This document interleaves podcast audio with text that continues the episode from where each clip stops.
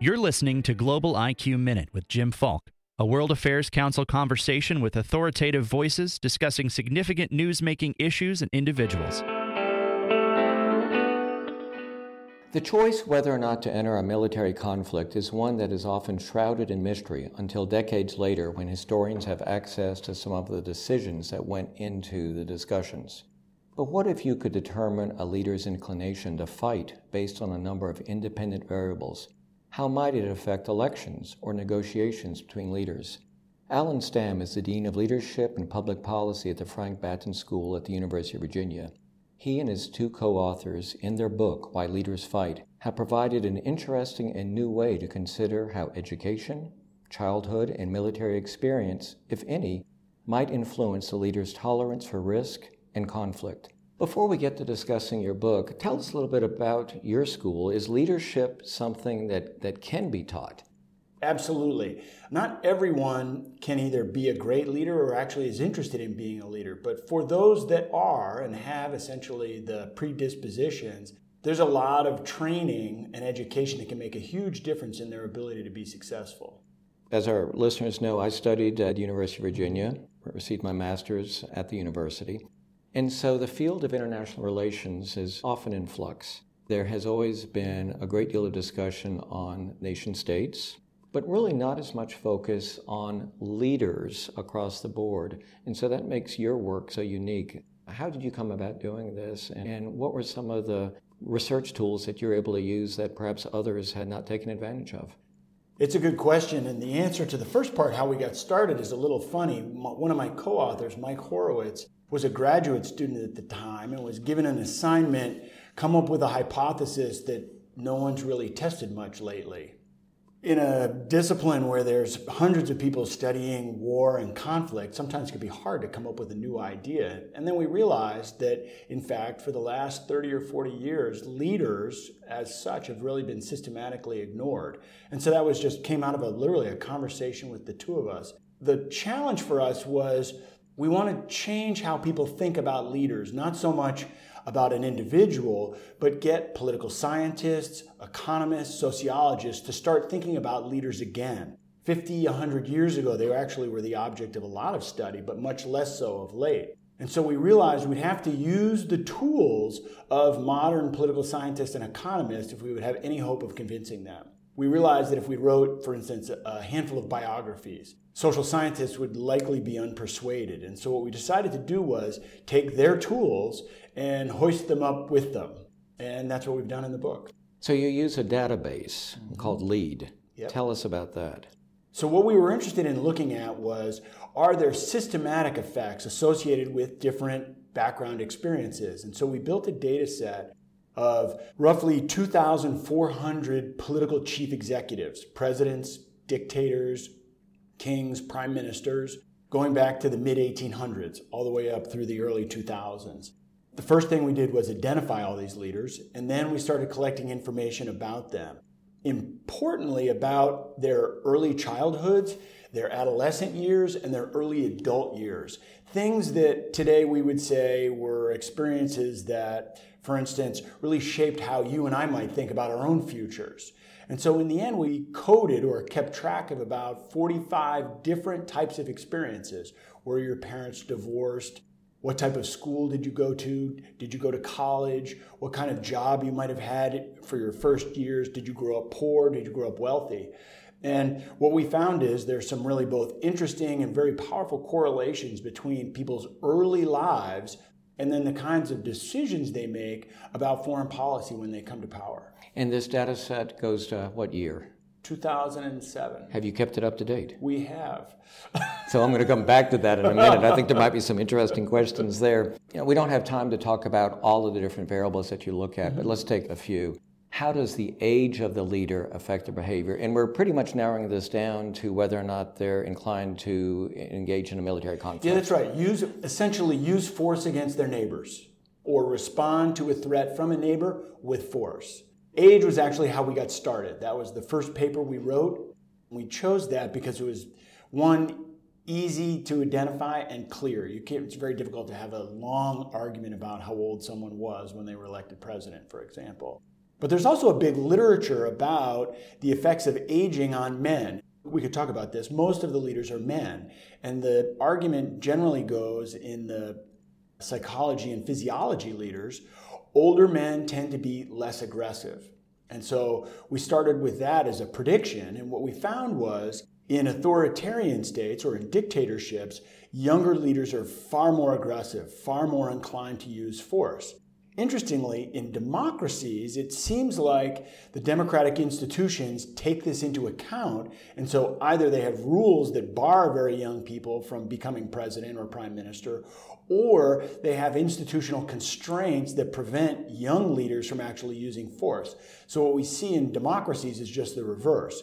It's the older, wilier leaders that have figured out how to circumvent many of the constraints they face institutionally, and in democratic systems, it's the older leaders that are more inclined to use But force. If I'm looking at my lifespan and I know I'm going to have a few years left, I'm in my eighties mm-hmm. or something like that, does that not affect my behavior? And I want to get things done while I'm still in power? Yeah, that's right. One of the suppositions we have is that, and this is, a, I have to put this a little delicately, as we get a little older, our time horizons shrink. And our opportunities to accomplish great things become fewer and fewer. And so we do find that there's a group of older leaders that seem to be quite aggressive or risk acceptant as they get to their late seventies and early eighties and tend to seize on whatever opportunities will come their way. Another part of your book that I really found interesting, especially looking at some of the recent conflicts that we've seen, say, in the last two to three decades, is the difference about whether or not a leader had enlisted in the military and then further whether or not he or she had been involved in conflict. Elaborate on that. Sure. Again, it's a great point. And interestingly and importantly, it actually comes up in presidential campaigns and campaigns for prime ministers. So what we found in our data is people that have served in the military but not combat tend to be quite risk acceptant. They seem to be more than typically willing to use force against their neighbors. Leaders that have served in the military and served in combat, actual combat, not just in a combat zone, so they would have been in an infantry unit or an Air Force unit where they saw air-to-air combat, those leaders tend to be actually more hesitant to use force than we would expect on average. Let's talk about Khrushchev and J F K. So both Khrushchev and J F K experienced extraordinary violence, extraordinary episodes in conflict. Khrushchev on the Eastern Front against the Germans as the army commissar there. He saw just extraordinary violence, death, and destruction. J F K in the P T one oh nine incident uh, suffered through attacks personally and loss of crew members. Both of them were acutely aware of the personal and family and national cost to high level of violence. What we've seen with leaders of those types is the threats they make tend to be seen as very credible by potential adversaries.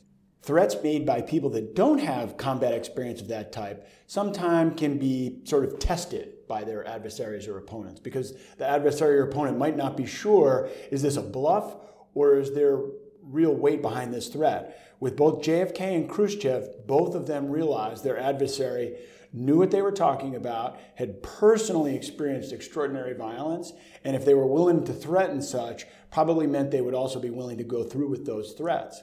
As a result, what we see in the Cuban Missile Crisis is both sides initially escalate quite dramatically, but then when it becomes clear that the risk has gotten very high, both sides become interested in working out a deal to de-escalate.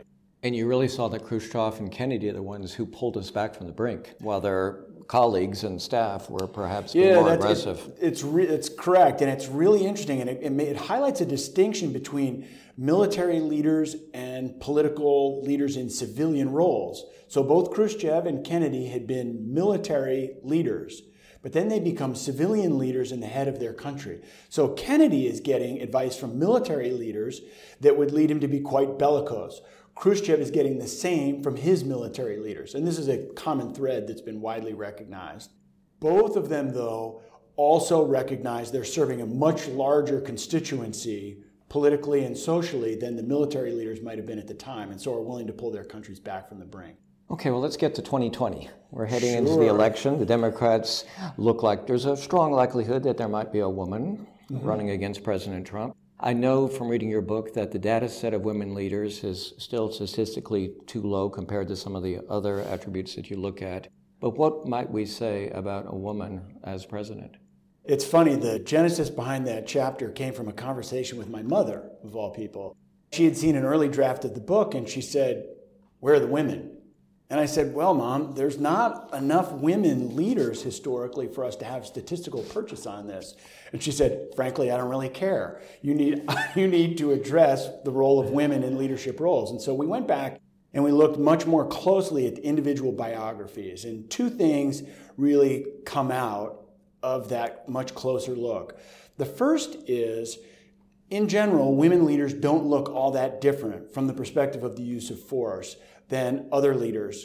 They do tend to be targeted more by potential adversaries. Potential adversaries tend to think that, oh, it's a woman leader, they'll be willing to back down. And so almost every female head of state has been tested very early on in their period of leadership. The other thing that jumps out is that there have been no sociopathic, homicidal female leaders. So if we look over the last one hundred fifty years, there's roughly twenty to twenty-five men that have treated human life worse than cavalierly. None of them are women. There are important examples in the Middle East, Golda Meir, for example, that have been willing to use force to defend their country and don't seem to be much more casualty averse, for instance, than her male counterparts had been. Margaret Thatcher is another woman who's notable for having a steel spine, but they look very similar to what men in the same circumstances from their country in similar periods would look like. There are no female Saddam Husseins, Hitlers. female Hitlers, people like that. When you look at Golda Meir, and you talk about this a bit in the book, look at her neighborhood. That's so different than Margaret Thatcher, and it seems almost as if Margaret Thatcher was looking for a conflict while Golda Meir had to be the recipient. As we say in dance and international politics, it takes two to tango. The conflict, the uh, Malvinas or Falkland Islands War, the Argentines would have a different view of this, obviously, than the British would, but I think that a disinterested observer would say that was not so much as an opportunity that was forced upon Thatcher, but that it was a crisis that, regardless of who was in office, she or he would have had to deal with it. In the Middle East, again, people have infamously observed the Middle East is a tough or bad neighborhood, depending on one's perspective. Again, Golda Meir's choices look very similar to the same kinds of choices that we would see with someone coming from the same political party, for example, in the Israeli government, either previously or subsequently. All right, let's go back in time to twenty fifteen. Sure. Where would President Trump land in your analysis?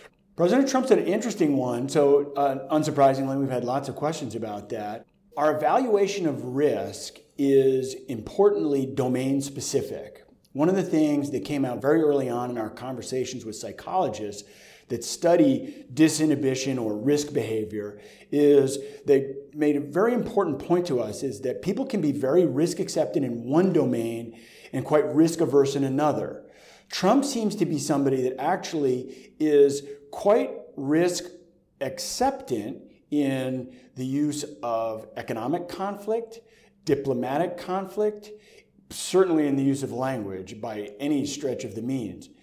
He seems to be in some ways, though, more hesitant or risk-averse in the actual use of force than someone we might have expected otherwise. Some of the other leaders that we looked at were the reverse was true, that we see people that are very hesitant to take risks economically, but are willing to take risks with military forces.